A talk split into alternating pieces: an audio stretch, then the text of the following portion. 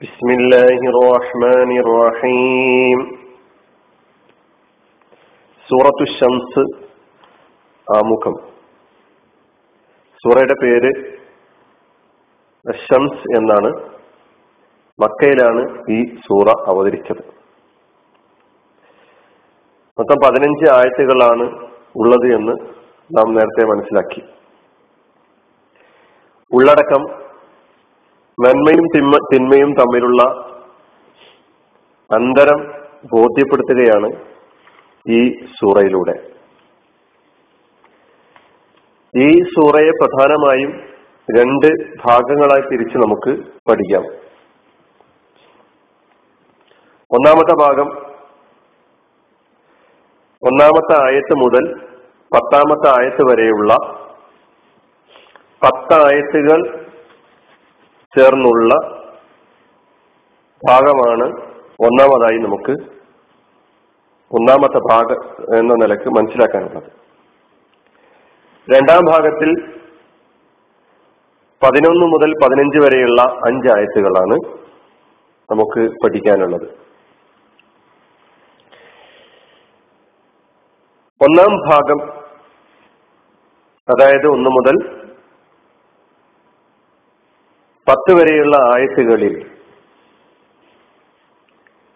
പ്രധാനമായി മൂന്ന് സംഗതികളാണ് മൂന്ന് കാര്യങ്ങളാണ് ചർച്ച ചെയ്യുന്നത്. അതിലൊന്ന് ഒന്ന് മുതൽ ആറ് വരെയുള്ള ആയത്തുകൾ. ശം സൂര്യൻ ചന്ദ്രൻ. രാവ് പകൽ. ആകാശം ഭൂമി. ഇങ്ങനെയുള്ള പ്രാപഞ്ചിക പ്രതിഭാസങ്ങളെ സത്യം ചെയ്തുകൊണ്ട് അള്ളാഹു സുബാനുവ താല ആ ആയത്തുകളിലൂടെ നമ്മെ പരിചയപ്പെടുത്തുന്നത് നമ്മെ പഠിപ്പിക്കുന്നത്. സൂര്യനും ചന്ദ്രനും രാവും പകലും ആകാശവും ഭൂമിയും എപ്രകാരം പരസ്പരം ഭിന്നവും അനന്തരഫലങ്ങളിൽ വിരുദ്ധവുമായിരിക്കുന്നുവോ അവിധം നന്മയും തിന്മയും അതുപോലെ അതിന്റെ അനന്തര ഫലങ്ങളും പരസ്പരം ഭിന്നവും വിരുദ്ധവുമാകുന്നു എന്ന് പഠിപ്പിക്കുകയാണ്. ഇതാണ് ഒന്നാമതായി നമ്മൾ സത്യം ചെയ്തുകൊണ്ട് ആ അഞ്ച് സോറി ആറ് ആയത്തുകൾ പഠിക്കുമ്പോൾ വിശദീകരണങ്ങളിലൂടെ നമുക്കതിന്റെ ബാക്കി ഭാഗങ്ങളൊക്കെ മനസ്സിലാക്കാം ഇൻഷ അല്ല രണ്ടാമത്തെ കാര്യം അള്ളാഹു മനുഷ്യനെ വിശിഷ്ട സൃഷ്ടി എന്ന നിലക്കാണ് പടച്ചിട്ടുള്ളത് എന്ന് നമുക്കറിയാം. അങ്ങനെ വിശിഷ്ട സൃഷ്ടിയായി പടച്ചിട്ടുള്ള മനുഷ്യനെ അങ്ങ് വെറുതെ വിട്ടയക്കുകയല്ല. അവനെ പടക്കുന്നതോടൊപ്പം തന്നെ അവന്റെ മനസ്സിൽ അവന്റെ ഉള്ളിൽ പ്രകൃതിയാൽ തന്നെ നൈസർഗികമായ നിലയ്ക്ക് വെളിപാടുകൾ ഇൽഹാം എന്ന് തന്നെയാണ് ഉപയോഗിച്ച പദം. അപ്പൊ ഒരു ഇൽഹാമിലൂടെ നന്മ തിന്മ വിവേചനത്തിന്റെ നല്ലതും ചീത്തയും തമ്മിലുള്ള വ്യത്യാസത്തിന്റെ അനുഭൂതി അതായത് നന്മ തിന്മ നല്ലത് ചീത്ത നല്ലത് ചീത്തയായത്.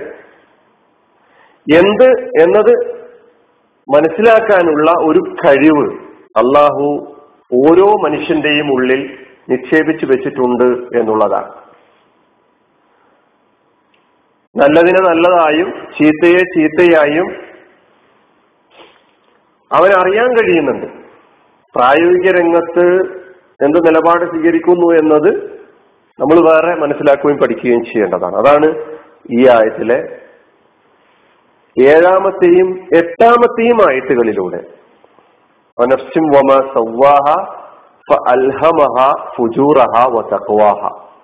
എന്ന് പറഞ്ഞുകൊണ്ട് മനുഷ്യന്റെ ഉള്ളിൽ അള്ളാഹു നിക്ഷേപിച്ചു വെച്ചിട്ടുള്ള നന്മയുടെയും തിന്മയുടെയും പ്രവണതകളെ കുറിച്ചുള്ള സൂചനയാണ് നൽകിയിട്ടുള്ളത്. മൂന്നാമത്തെ കാര്യം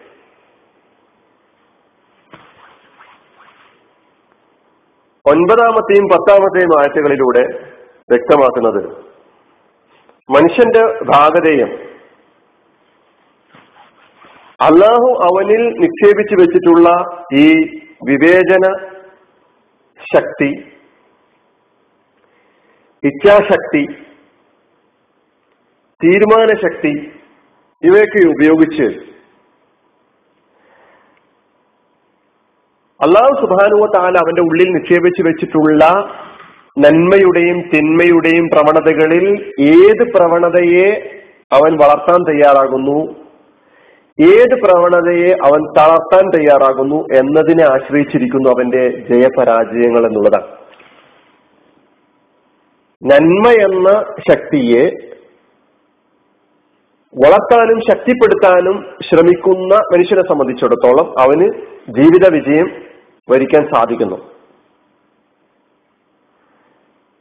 തിന്മയുടെ പ്രവണതകളെ വളർത്തി നന്മയുടെ പ്രവണതകളെ അടിച്ചമർത്താൻ ശ്രമിക്കുന്ന മനുഷ്യനെ സംബന്ധിച്ചിടത്തോളം അവൻ തീരാ പരാജയത്തിൽ അകപ്പെടുകയും ചെയ്യുന്നു. അതാണ് ഒൻപതാമത്തെയും പത്താമത്തെയും ആയത്തുകളിലൂടെ പഠിപ്പിക്കുന്നത്. അപ്പൊ ഒന്നു മുതൽ പത്ത് വരെയുള്ള ആയത്തുകൾ ഒരു ഭാഗം എന്ന നിലയ്ക്ക് നമുക്ക് പഠിക്കാം. ഇനി പതിനൊന്ന് മുതൽ പതിനഞ്ച് വരെയുള്ള ആയത്തുകളിൽ സമൂത് ഗോത്രത്തിന്റെ സമൂത് വിഭാഗത്തിന്റെ ചരിത്രമാണ് നമ്മുടെ മുമ്പിൽ വെക്കുന്നത്. ആ ചരിത്ര വിവരണത്തിലൂടെ പ്രവാചകത്വം എന്ന് പറയുന്ന റിസാലത്ത് എന്ന് പറയുന്ന അനുഗ്രഹം മനുഷ്യന് മനുഷ്യന് ലഭിച്ചിട്ടുള്ള വലിയൊരു അനുഗ്രഹമാണ് റിസാലത്ത്. പ്രവാചകത്വം എന്ന് പറയുന്ന ഈ മഹാനുഗ്രഹത്തിന്റെ ആവശ്യകത അതിന്റെ പ്രാധാന്യം വ്യക്തമാക്കുകയാണ് ചെയ്യുന്നത്. മനുഷ്യൻ അള്ളാഹു മനുഷ്യനിൽ നേരത്തെ പറഞ്ഞതുപോലെ നിക്ഷേപിച്ചു വെച്ചിട്ടുള്ള നന്മ തിന്മകളെ കുറിച്ചുള്ള പ്രവണതകൾ. ആ ശക്തി മാത്രം മതിയാവുകയില്ല മാർഗദർശനം അല്ലെങ്കിൽ ഹിതായത്ത് ലഭ്യമാകാൻ. മനുഷ്യന്റെ ഉള്ളിലുള്ള ഈ നന്മയുടെയും തിന്മയുടെയും ശക്തിവിശേഷങ്ങളെ അതിന്റെ യഥാർത്ഥ സ്വഭാവത്തിൽ സഹായിക്കാൻ അതിനെ യഥാർത്ഥ വഴിയിലൂടെ മുന്നോട്ട് കൊണ്ടുപോകുവാൻ പ്രവാചകന്മാരുടെ ആവശ്യകത ദിവ്യ വെളിപാടുകളുടെ ആവശ്യകത അതാണ്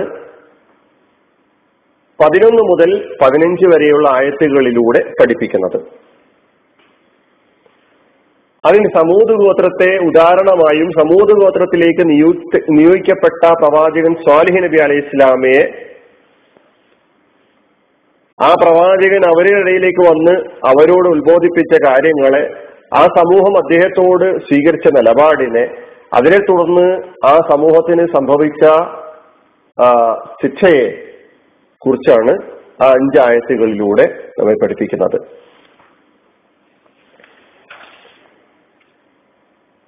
ഇതാണ് ഈ പതിനഞ്ച് ആയത്തുകളുടെ ഉള്ളടക്കം എന്ന നിലയ്ക്ക് ചെറുതായി നിങ്ങളുടെ മുമ്പിൽ എനിക്ക് വെക്കാനുള്ളത്. ബാക്കി വിശദീകരണങ്ങളൊക്കെ തന്നെ നമുക്ക് ഓരോ ആയത്തുകളിലൂടെ പോകുമ്പോൾ മനസ്സിലാക്കാം. അള്ളാഹു സുബാനുഭവത്താല നാം ഏവരെയും അനുഗ്രഹിക്കുമാറാകട്ടെ. വാഹൃദാവാന അലഹമുല്ലാ റബ്ബിലാലമി അസ്ലാം വലൈക്കും